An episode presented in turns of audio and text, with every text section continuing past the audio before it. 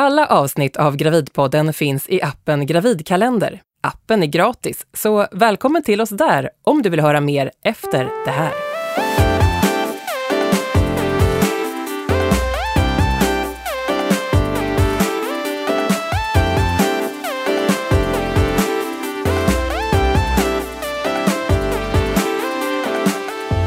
Man får äta för två brukar man säga om gravida, men att lägga på sig allt för mycket under graviditeten, ja det är förknippat med risker.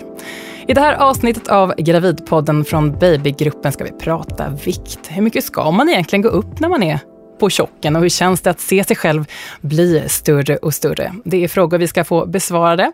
Eh, och så ska vi prata om cravings. Jag som leder Gravidpodden heter Anna-Karin Andersson och vid min sida här har jag Åsa Holstein, legitimerad barnmorska. Hallå på dig! Hej, Anna-Karin. Du, vi ägnar ett helt avsnitt här nu om att prata vikt och, och storlek. Varför är det så mycket snack om det här med vad vi väger? Men varför är det så mycket snack om vad vi väger och hur vi ser ut? Det kan man ju fråga sig. Eh, det aktualiseras ju när man blir gravid.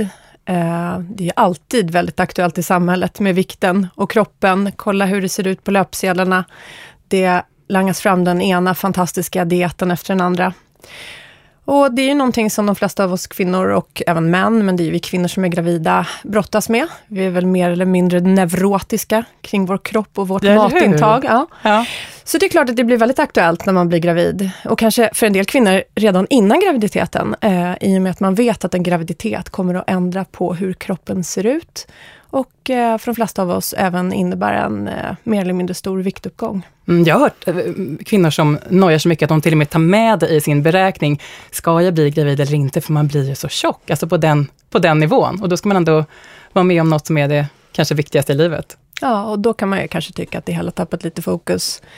Eh, Men det, det är ett stort eh, bekymmer, eller ett stort bryderi för många som väntar barn, det här med vikten. Vad är normalt, vad är inte normalt? När ska man gå upp, när ska man inte gå upp? Mm, om vi tar de frågorna på en gång då. Vad är normalt? Hur mycket ska man gå upp ungefär när man är gravid? Det beror lite på vad man väger när man går in i graviditeten. Eh, och då brukar man säga det att om man är normalviktig, har ett normalt BMI som ligger mellan eh, 18,5 och 24,9, vilket är normalt BMI, ja då ska man gå upp någonstans mellan 10 till 12 kilo. Max eh, viktuppgång rekommenderar man 16 till, 6, 16 till 17 kilo. Vad är det som väger då? Ja, det som väger är ju ungefär, graviditeten väger ungefär 9 kilo. Vad Va- tänker du då när du säger graviditeten? Ja, då tänker jag barnet, Mm. moderkakan, den ökade blodvolymen, eh, fostervattnet, ökad bröstvävnad. ehm, och sen är det också en ökad fettinlagring för den kommande amningen, som också är en del av viktuppgången. Och där har vi då de här kilorna som du pratar med, de nor- normala De viktuppgången. normala 10-12 kilona, ja. Mm. ja. 9 kilo graviditet och några extra kilo rent fett. Mm. Och så du har ju själv eh, tre barn. Hur mycket gick du upp under din, dina graviditeter? Ganska mycket faktiskt. Hur mycket då? Ja, men jag gick upp eh, mellan 25 och 30 kilo. 25 och 30 kilo? Mm, det kan man inte tro va? Nej, det kan man inte tro. Men hur, hur, kom, hur kom det sig? Ja, men hur kom det sig? Ja, det var ju egentligen ganska enkel matte. Input och output. Eh, och inputen var ju betydligt större än outputen. Eh, jag åt väl i princip allt det jag var sugen på, vilket inte jag gör i mitt normala liv. Utan då tar inte jag en bulle till kaffet varenda dag om jag är sugen på det. Men när jag var gravid, särskilt de sista veckorna av alla graviditeterna, så kommer ihåg mittengraviditeten, då var det en semla om dagen, eh, de sista sex veckorna. Och ehm, kunde alterneras med en äppelpaj från Donken. Varje dag pratar vi Ja, då pratar vi varje dag och sen allt det andra liksom. Mm. Eh, då blir man ju fet. Så Mm. Själv, jag har två barn eh, och eh, jag gick upp eh, sex kilo tror jag, första och kanske tio eh, under den andra. Och vilken skillnad. Vi Eller som är hur? så lika i liksom, kroppsbyggnaden. Men för mig var det mer... Men åt du ingenting då eller? Nej, alltså i början mådde jag lite sådär, jag hade inte så stor aptit. Inte jätteillamående, men jag kände inte något sådär behov att äta mer, snarare mindre. Och sen är jag, alltså jag gillar ju vin. Mm. Och då när jag blev gravid så kunde jag inte dricka det här vinet. Och då var det ju dels kalorierna i vinet som jag förlorade, men sen också, vet du hur tråkigt det är att käka dessertost med, med, med äppeljuice? Alltså det är inte kul. Nej, så då hoppade de över det också. Nej. Så det var, liksom, det var middagen och sen var man klar. Det är enda gången som jag har på riktigt ätit enligt tallriksmodellen. Jag har nog inte ätit mer jag inte varit gravid. Men vad härligt. Hur var det sen när du hade fött? För hade du blivit av med alla kilona då eller? Ja, det, de försvann. Ja. Mm. Men, men det här säger ju ändå någonting om, om den här stora variationen. Du gick upp närmare 30, jag bara 6 eller knappa 10. Och vi är båda normalviktiga och så det är en stor Vi, vi pratade lite om vad normal viktuppgång är, om man är normalviktig när man går in i graviditeten och då sa jag att det var 10-12 kilo. Det är lite skillnad, är man överviktig så säger man att man helst inte ska gå upp mer än 8 kilo lider man av det som kallas för fetma enligt de här BMI-måtten då, eh, då ska man helst inte gå upp någonting och max 6 kilo. Så viktuppgången är lite relaterad, eller ganska mycket relaterad till vad man går in i graviditeten med för vikt från början. Mm, och det ska vi prata mer om i det här poddavsnittet eh, lite senare. Men du, utöver det här vad vågen eh, visar, så, så, är det ju en speciell känsla att, att se sig själv bli eh, eh större och större när man är gravid? Ja, det är det ju helt klart. Ja. Hur ska man eh, hantera det? Ja, men hur ska man hantera det? Eh, det är ju som hela graviditeten tycker jag. Det är som en intensiv KBT i att, i att bara gilla läget ju. Eh, och försöka vara mindful i att så här är det just nu. Jag tror att det där är väldigt individuellt. Rätt många kvinnor njuter ju enormt av att få vara med om den här kroppen som växer och får de här kvinnliga formerna. Um, det måste ja. mycket göra också vad man har för, för bild av sig själv från början, tänker jag. Om man har lite så otroligt, kroppsfixering så kan det vara rätt mycket tufft. har ju att göra med vilken bild man har på sin kropp och sig själv från början. Mm. En del som har haft ätstörning tidigare blir lite sämre just under graviditeten på grund av det här och en del blir faktiskt bättre. För det blir ett annat fokus än just att det här är smal eller inte. Mm. Jag kommer ihåg den här känslan när man, man insåg att jag kan inte passera det här utrymmet på, på bussen. Man blir den här stora otympliga, perso otympliga personen. Och, och hur, hur, eh, ja, hur tufft det kändes. Man såg sig själv som den vanliga, men jag kunde plötsligt inte gå förbi som jag Ja, men jag vet, visst är det roligt. Och jag hade från, tror jag, vecka 30 ända fram tills jag födde, på bägge höfterna ett konstant blåmärke, för jag gick in i alla bordskanter överallt. För min uppfattning av kroppen var betydligt liksom smalare än det jag faktiskt var. Så det låter som när jag kör bil annars. Jag, jag vet aldrig vad jag. Men det är permanent då, eller? Ja, precis, tyvärr. Det där med kläder då? Eh, när, när, när är det dags att införskaffa en, en ny garderob? men där finns det inget rätt eller fel. Det beror ju på, dels beror det på hur mycket kroppen ändrar sig, så beror det otroligt mycket på vad man har för stil. Men har man en lös och ledig stil innan så kanske man kan köra de kläderna hela tiden. Har man väldigt tajta kläder och går upp mycket vikt, ja men då säger det sig självt att då behöver man nog kanske skaffa lite bekvämare kläder, för det är framförallt det. Eh, det ska ju kännas skönt. Och du jobbar ju som förlossningsbarnmorska. Eh, de här tajta jeansen, det är inte det bästa man tar med sig i packningen till, till Jag brukar inte rekommendera det. Kanske sådana som du då, som bara går upp 6 kilo under graviditeten kan dra på sig dem. Men, men vi andra som blir lite mer voluminösa, de kommer ju upp i knähöjd ungefär och det är lagom deppigt som det är. Ja, så andra jeans. Vi visar hänsyn och är i allmänhet försiktiga med att kommentera andras kroppsstorlekar. Men de här etikettsreglerna, ja, de är som bortblåsta när det handlar om gravida kvinnor. När man har en bebis i magen, ja då tycks det vara fritt fram för alla i ens omgivning att kommentera och känna på den växande kulan. Välkommen till Gravidpodden säger jag nu till Johanna Tilly. Tack så mycket. Du har nyligen eh, fått barn. När du var gravid så växte sig din mage snabbt eh, ja. stor. Ja, den blev stor. Redan i vecka 20 så var du... Ja, då tyckte jag att det exploderade. Hur såg du ut? Ja, då var det väl som en bula, kan man väl, alltså ganska rundad så. Men ju längre graviditeten gick, desto toppigare blev den. Så när jag tittar på bilder så här i efterhand så såg det nästan ut som ett litet ägg mm. i profil. Och, och, du fick väldigt mycket kommentarer kring din mage. Vilka, vad var det för, vad sa folk? De, de kommenterade att den var väldigt stor. Och undrar om, ja, är, det inte, är du säker på att det inte är två där inne? Och, men nu kan det väl inte vara lång tid kvar tills du ska föda. Vil, vilka var det då som, som kom med de här synpunkterna, eller kommentarerna? Alla möjliga kollegor. Och, ja. och grannar, alltså det kunde vara vem som helst? Som ja, egentligen. ja, egentligen. Ja. ja. Mm. Vad tänkte du då, då när, du, när du fick de här?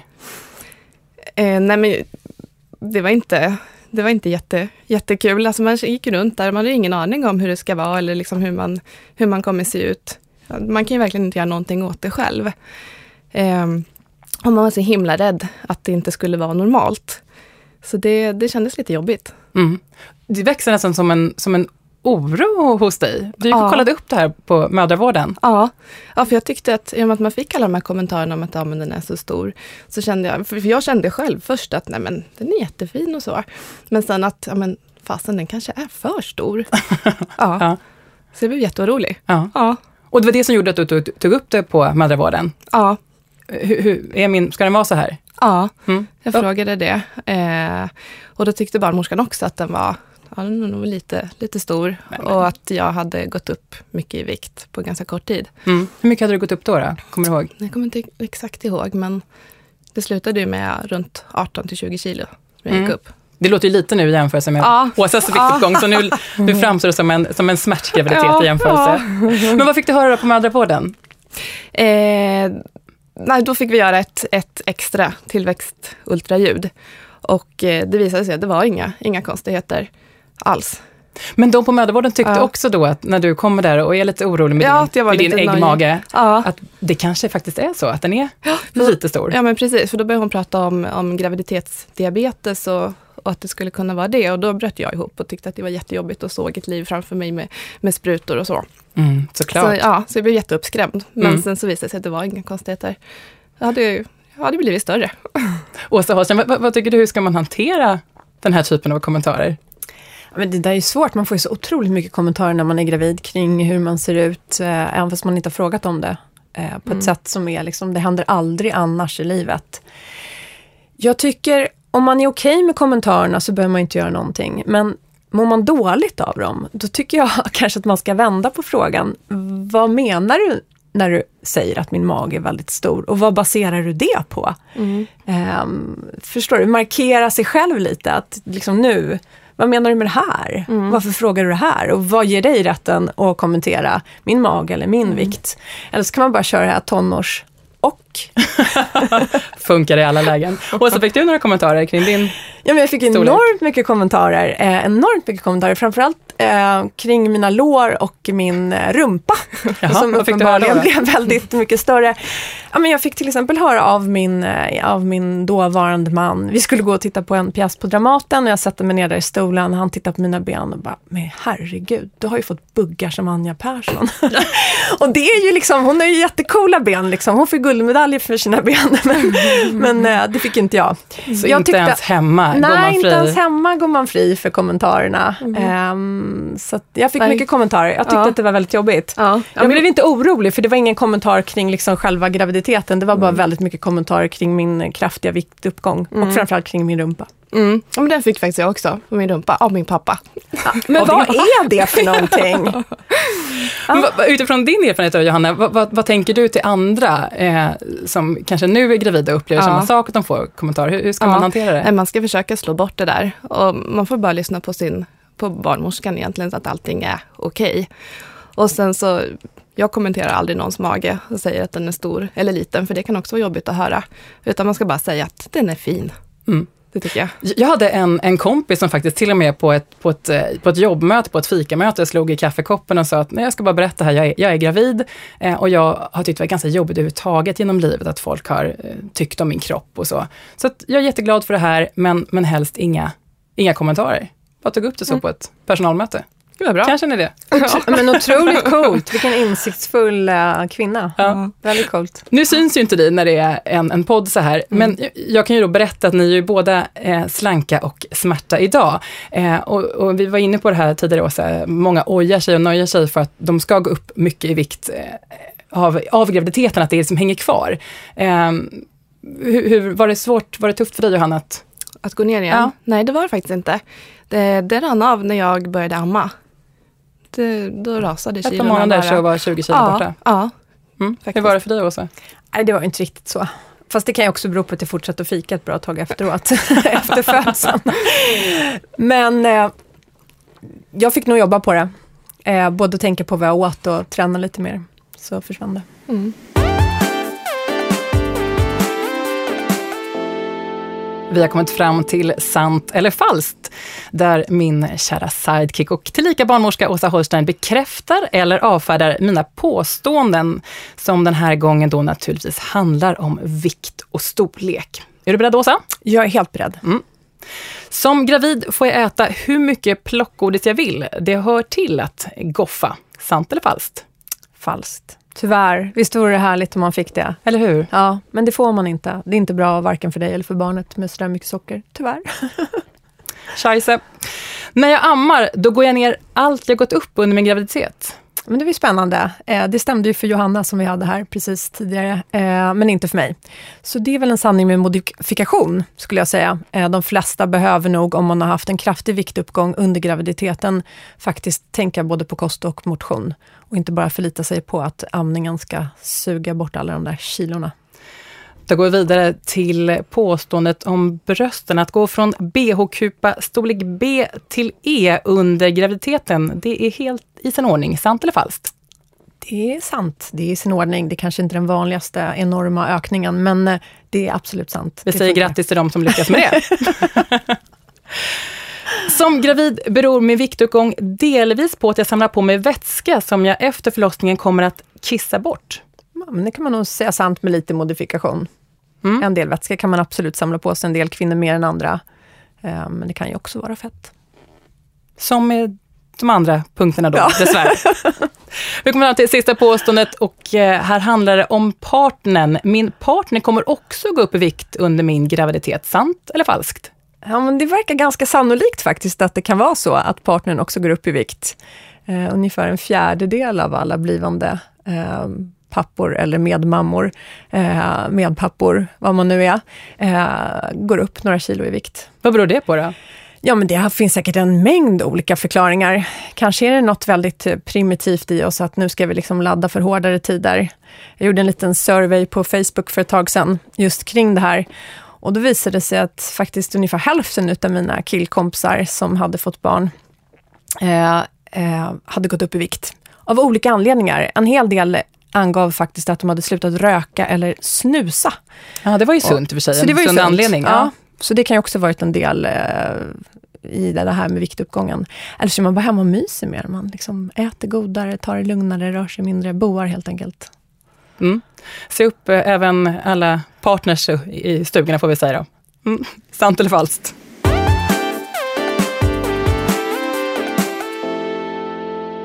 Vi har pratat om den normala viktuppgången under graviditet och nu här i Gravidpodden från Babygruppen så ska vi prata om när man går över gränsen och vad det finns för risker med att väga för mycket, ja, eller för lite för den delen, för den som är gravid. Välkommen till Gravidpodden säger jag nu till Susanne Ålund. Tack. Du är legitimerad barnmorska och jobbar med mödravård på BB Stockholm Family. Och vi har bjudit in dig här för att prata om problemen som kan uppstå med vikten under graviditeten. Jag tänkte börja med att bara fråga, varför är det så betydelsefullt att hålla koll på vikten när man är gravid? Eh, att gå kraftigt upp i vikt när man är gravid är förenat med, med vissa risker. Och eh, dels det, och jag kan komma in på, det ökar risken för högt blodtryck, graviditetsdiabetes, att barnet blir lite stort i samband med graviditeten.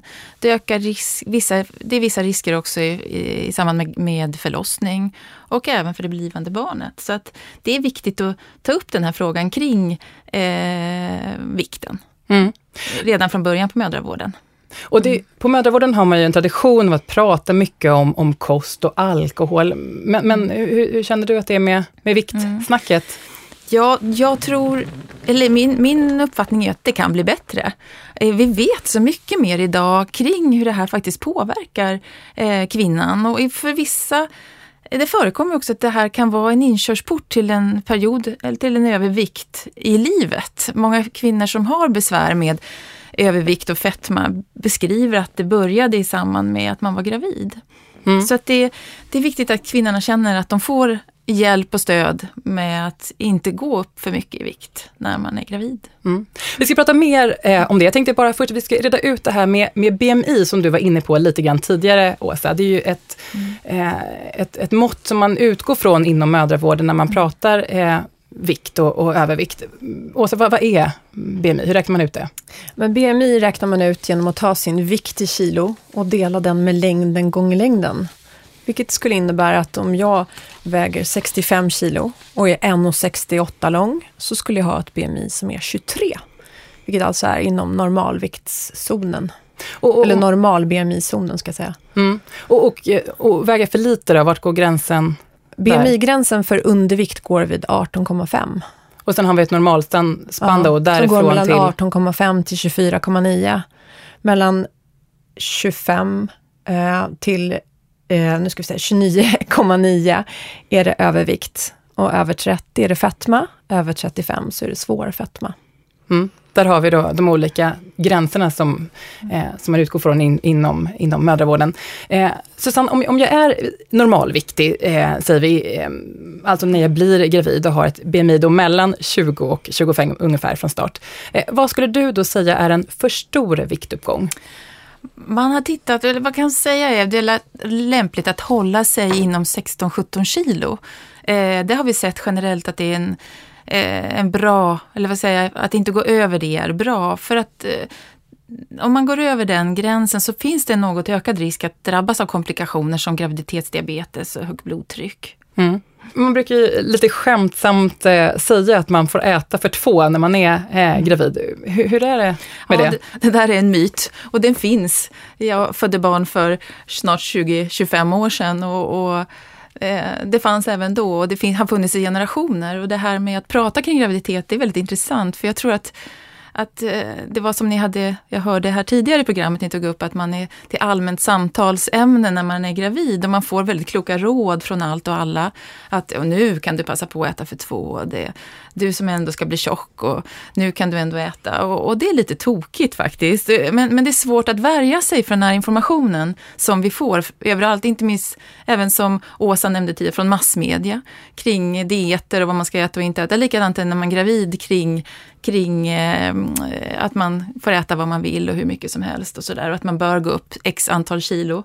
Men tror du att det kan påverka att man som gravid hör då det, att, det, att det är tillåtet ja, att äta lite allt möjligt? Jag tror det. Jag tror man, man, är, man vill sitt barns bästa, man är väldigt lyhörd, man är i en period av en stor förändring när man är gravid. Man ska få sin kanske första eller andra barn. Det är en jättestor händelse. Man är väldigt lyhörd för, för eh, vad man får höra och man har väldigt lätt att ta till sig det här. Så att eh, det är jättebra att gå till mödravården och prata med sin barnmorska om lite riktlinjer och få stöd i det här. Men eh. lite mer måste man väl få äta när man är gravid? Eller vad säger ni barnmorskor? Ja, lite, lite, lite, ja, lite, lite mer. Vad är det? En, en macka och ett glas mjölk ja, mer typ? Man säger, Ni skojar? Jo, det är inte mer? Nej, nej, det är inte mer. Ungefär 300 kilokalorier extra, det är ett glas mjölk och en smörgås.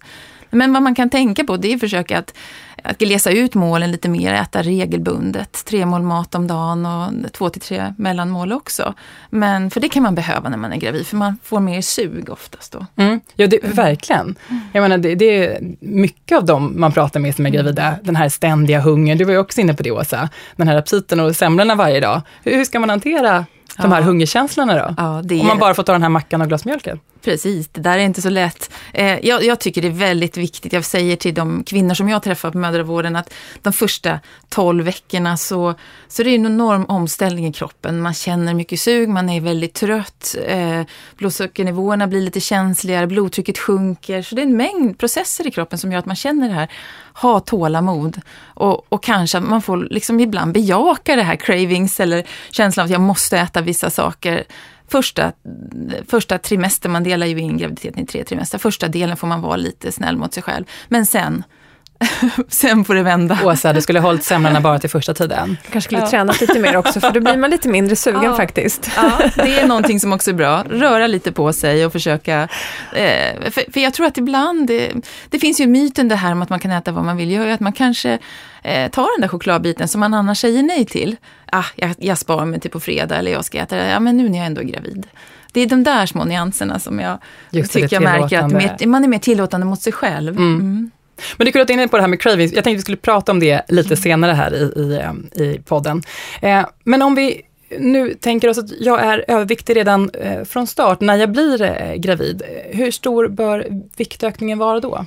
Man säger om man har en fetma, man är fast då man väger, har ett BMI över 30, så är rekommendationen att inte gå så mycket upp i vikt. Man pratar om att det räcker mellan 0 och 6 kilo, däremellan.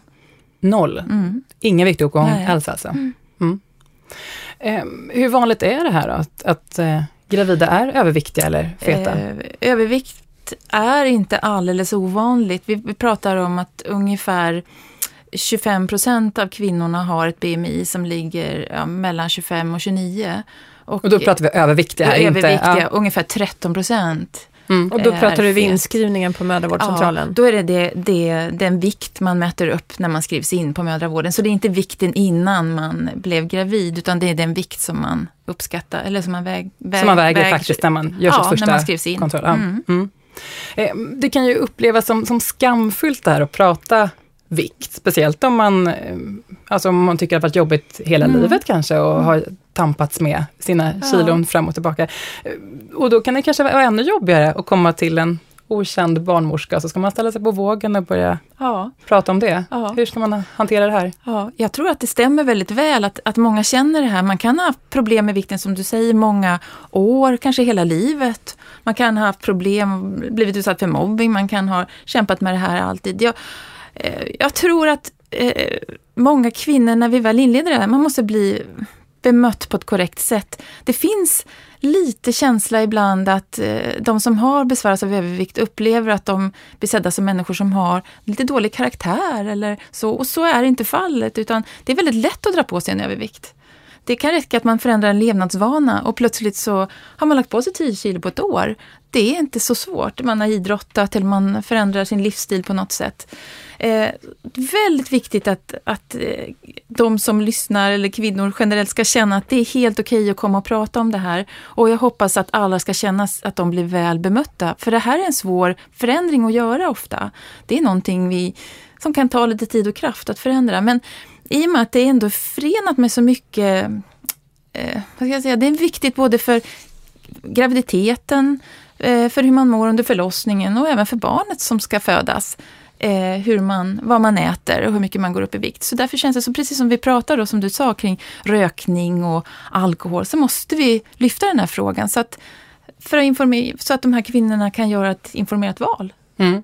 Och du, eh, Susanne, var inne på eh, riskerna med att vara överviktig eller fet när man är gravid. Eh, Du, Åsa, jobbar ju i förlossningsvården. Vad, vad finns det där för risker eller problem som kan uppstå om man är för stor när man ska föda?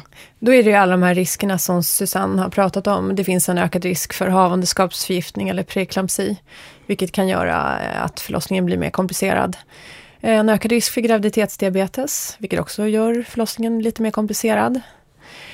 Eh, det är svårare att utifrån känna hur barnet ligger på en överviktig eller fet kvinna.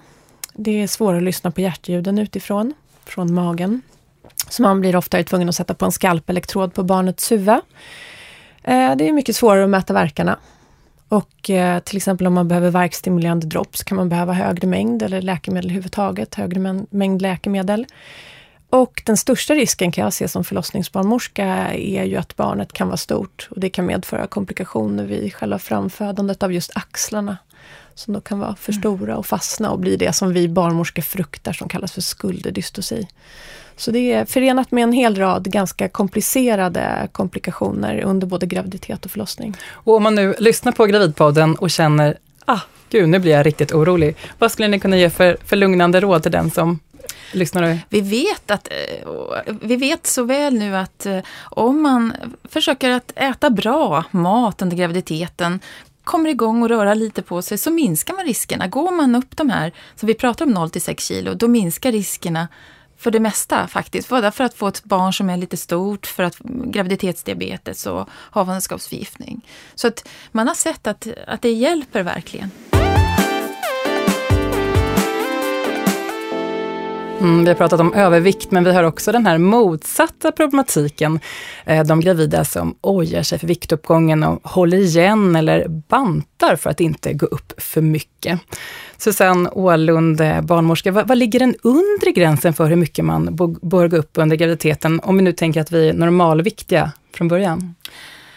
Är man normalviktig? Det är svårt att säga den här någon undre tydlig gräns. Som du säger, du gick inte upp så mycket i vikt heller, men man säger runt 8-10 kilo kan väl vara bra att gå upp. Men det, man har tittat på det här med vad som är den undre gränsen, men det har väldigt mycket med livsstil att göra och man har inte sett att går man upp 6 så har man sett att det är ingen fara för barnet ändå. Det viktigaste är att äta bra mat. Mm. Och Mi- leva bra. Barnet är, mitt barn är pikt och krydda, kan jag Barn, säga. man kan säga För att lugna alla ja, som... barnet, barnet tar det det behöver. Ja. ja. Men det här i början av graviditeten, för det har jag hört många, man, man vet att man ska gå upp i vikt och sen så är det många som i början av graviditeten känner av det här illamåendet, man vill inte äta så mycket alls och, och kanske till och med tappar tappar i vikt? Vad, vad, vad ska man känna någon, någon oro inför det? Åsa, vad säger du? Nej, det ska man inte känna någon oro inför. Um, man kommer gå upp i vikt sen om man sköter sig. Var så säker, det går upp. Ja. Och äter bra och rör på sig, så det ska man inte vara orolig för. För det som är så, det som är så bra kan jag känna i mitt jobb, att oavsett om det är en underviktig kvinna eller en överviktig kvinna jag träffar, så ger jag ungefär samma råd. Eh, det är ingen större skillnad, utan äta bra mat och röra på sig. Det, det det enkla receptet och det kommer att hjälpa dem båda, så att säga, att hålla sig till de här reglerna. Mm. Eller reglerna, eller levnads, livsstilen. Mm. Mm. Att banta då under graviditeten, eh, de här stjärnorna, mammorna som, eh, stjärnmammorna som nu visar upp sig, mm. och, och, de ser lika vältränade och lika snygga ut som, eh, som de gjorde innan. Inte alla, och gud vad Nej. jobbigt att vara stjärna då va? Nej, inte alla. inte alla. Men eh, när, som gravid så får man gärna ett öga på de som ser lite snyggare Absolut. ut, tyvärr. Eh, så att då, då, faller ju blickarna på dem och så tänker man, jaha, hur lyckades mm. de med det? Eh, men, men, men, lite grann, jag var inne på att, att, att det finns de som faktiskt nojar så mycket att man eh, håller igen ja. och bantar. Det finns kvinnor som har ett lite komplicerat förhållningssätt till mat, alltså som har haft det kanske många år eller hela, alltså, ja, många år helt enkelt. Och det, det är viktigt att ge dem den här informationen att det är viktigt, alltså barnen är beroende på vad vi äter. Det har en koppling direkt in till det, det blivande barnet. Så det är viktigt att äta för de här kvinnorna också. Eh, om man har tittat lite grann på om det kan innebära risker då för de här, om man, är, om man liksom bantar, så har man sett tendenser till att barnen föds mindre. Eh, så det finns vissa risker förenat med det. Att, eh, att, att banta eller hålla igen och att barnet inte får de näringsämnen som det behöver. Vi slår fast den en gång. Ät normalt och ja. gå en promenad ja. ibland. Precis. Eh, och de som har, kan ha besvär, eh, allvarliga besvär, som till exempel anorexia eller andra typer mm. av eh, ätstörning, vad, vad, vad ger ni för råd till dem? Ja. Det är, ju, det är ju en särskild diagnos, eh, så att de kvinnorna har ju en sjukdom, så de ska vi remittera vidare och få hjälp med, ofta till specialistmödravården förhoppningsvis har de ett, en kontakt med ett anorexicenter. Men vi frågar, eller jag frågar alltid kvinnorna när de kommer till mig om de har haft någon ätstörning. För att det kan bli jobbigt ibland för dem att ställa sig på vågen. Och att vi kan prata en del kring det här, för ibland väcks känslor igen. Så det är jätteviktigt att prata om det. Eh, får jag bara en sak säga, att också kvinnor som har övervikt har off, ibland också en ätstörning. Fast åt andra hållet. Har, så det är viktigt att lyfta den här frågan, både vid undervikt och vid övervikt. Och ta problemen på allvar. Och ta dem på allvar.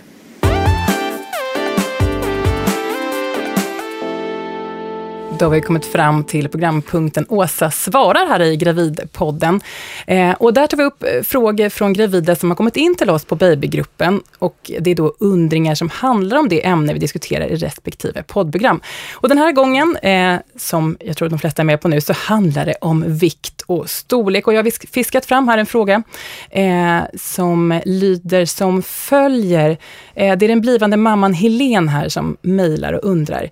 Eh, och då vänder jag mig till dig Åsa. Betyder en stor mage eller stor viktuppgång att barnet i magen också är stort? Undrar Helen. Bra fråga Helen. Då har vi ju Johanna som var tidigare, som hade en så stor mage, som alla kommenterade och som skapade mycket oro hos henne och så visade det sig att hon fick ett helt normalviktigt barn. Så nej, en stor mage i sig behöver inte betyda att barnet är stort nödvändigtvis. Vi bär ju graviditeterna på olika sätt. En del bär dem mer utanför kroppen och en del bär dem mer inne i kroppen. Um, en stor viktuppgång under graviditeten ökar ju risken för graviditetsdiabetes, som i sin tur kan öka risken för att få ett barn som är större än normalt. Den största riskfaktorn faktiskt är att gå in i graviditeten med ett högt BMI. Det är den största riskfaktorn för att få ett stort barn vid födseln. Som jag ska sammanfatta ditt svar här nu. Magen kan se lite olika ut. Den kan yes. vara stor, den kan vara liten. Det behöver inte säga någonting om hur stort barnet är i magen. Nej. Men en stor viktuppgång eller att du är stor från början kan göra att barnet föds större. Så kan det vara. Ha, jag är med på noterna. Härligt! Härligt. Då har vi kommit fram till det avslutande eh, ämnet eh, som handlar om cravings nu när vi pratar om vikt här i Gravidpodden. Eh, jag säger cravings, har, ni barnmorskor, Susanne Åhlund och Åsa Hårdstrand, finns det något barnmorske fackuttryck som är bättre än cravings. Vi kallar det ibland för pika, pika-effekt. Pika-effekt? Ja, att man ibland ja, man får ett enormt sug av någonting alldeles speciellt. Var kommer det här pika ifrån då? Det kommer från eh, latinet faktiskt och betyder skata och det är att man liksom ska snäppa till sig små saker. Som skatan gör då? Ja, man, skatan gör. man blir så sugen så man måste Mm, hacka i sig. Ja. Eh, var, var kommer det här med cravings ifrån? Varför, varför får vi cravings? Det är lite svårt att svara på det där, nu låter jag lite luddig, men man har lite olika teorier att det kan finnas något bristsymptom i kroppen som gör att man be- har behov av något alldeles särskilt. För det kan vara kanske clementiner, om man vill bara äta clementiner. Eller jordiga champinjoner eller eh, lera hör man i värsta fall, eller, eller cement. Eller man känner ett sug. De flesta äter ju inte cement eller, eller jord, men man kan, man kan ha någon konstig längtan. Men det finns liksom inga entydiga svar. Men så att jag tror det viktigaste i det här det är ju liksom att man försöker återigen äta allsidig kost för då blir man av med det här. Och där ingår inte cement, Nej. kan vi säga då, för Och den inte- som och inte har jord. framför sig. Men jag tror att de kvinnorna som har så här lite mer udda pika, eh, cravings, eller man ska säga, symptom, som cement eller, eller jord, eller jag tror inte man snackar om det riktigt. Nej. Eller att man gillar smaken av grus. Eller som jag hade en kompis som var helt galen i doften av nyvässad blyertspenna och gick och köpte en sån här handvevad eh, pennvässare som fanns i alla klasser Och bara på luktade? 70-talet när jag gick i plugget. Och bara luktade på doften. Ja. Eller jag Men det, faktiskt låter ju min- nyttigt ändå, om man jämför här med Ja, det kanske det är. Jag vet inte om det semlor och cement, som vi har pratat om tidigare. Bästa pennor, ja, är man nöjd med det så skulle man... I alla fall ur ett viktuppgångsperspektiv Ja. så är det ju bra. Ja. Och lukta på bensin. Ja men det Och hade bensin- jag med min första, jag var helt galen. Alltså varenda det? bensinmack, jag hade ut och tanka och så bara stå där och bara... Ah. Så det fick man ju begränsa, Ja, det kändes ju inte helt sådär. bra. Jag har också haft en sån här cravings, jag har också tre barn, att jag skulle äta jordiga champinjoner. Jag gick in på Och de måste vara jordiga. Ja, gick in på ICA och kunde nästan inte hålla mig innan jag hade betalat de här champinjonerna och hunnit utanför kassan så jag kunde börja äta. Det, var, det, var så, det är en otroligt stark känsla det här.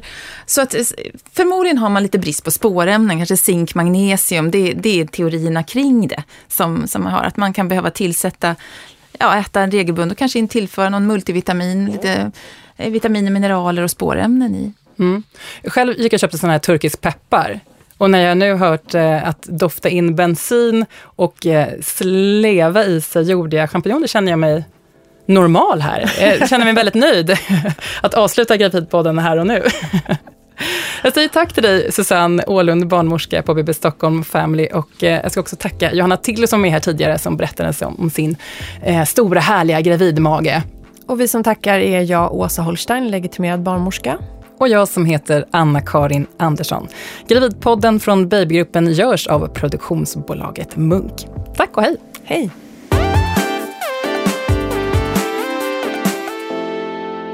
Gravidpodden finns i sin helhet i Babygruppens app Gravidkalender. Appen är gratis och du hittar den genom att söka efter Babygruppen på App Store eller Google Play. Ladda gärna ner appen så kan du höra alla avsnitt av Gravidpodden.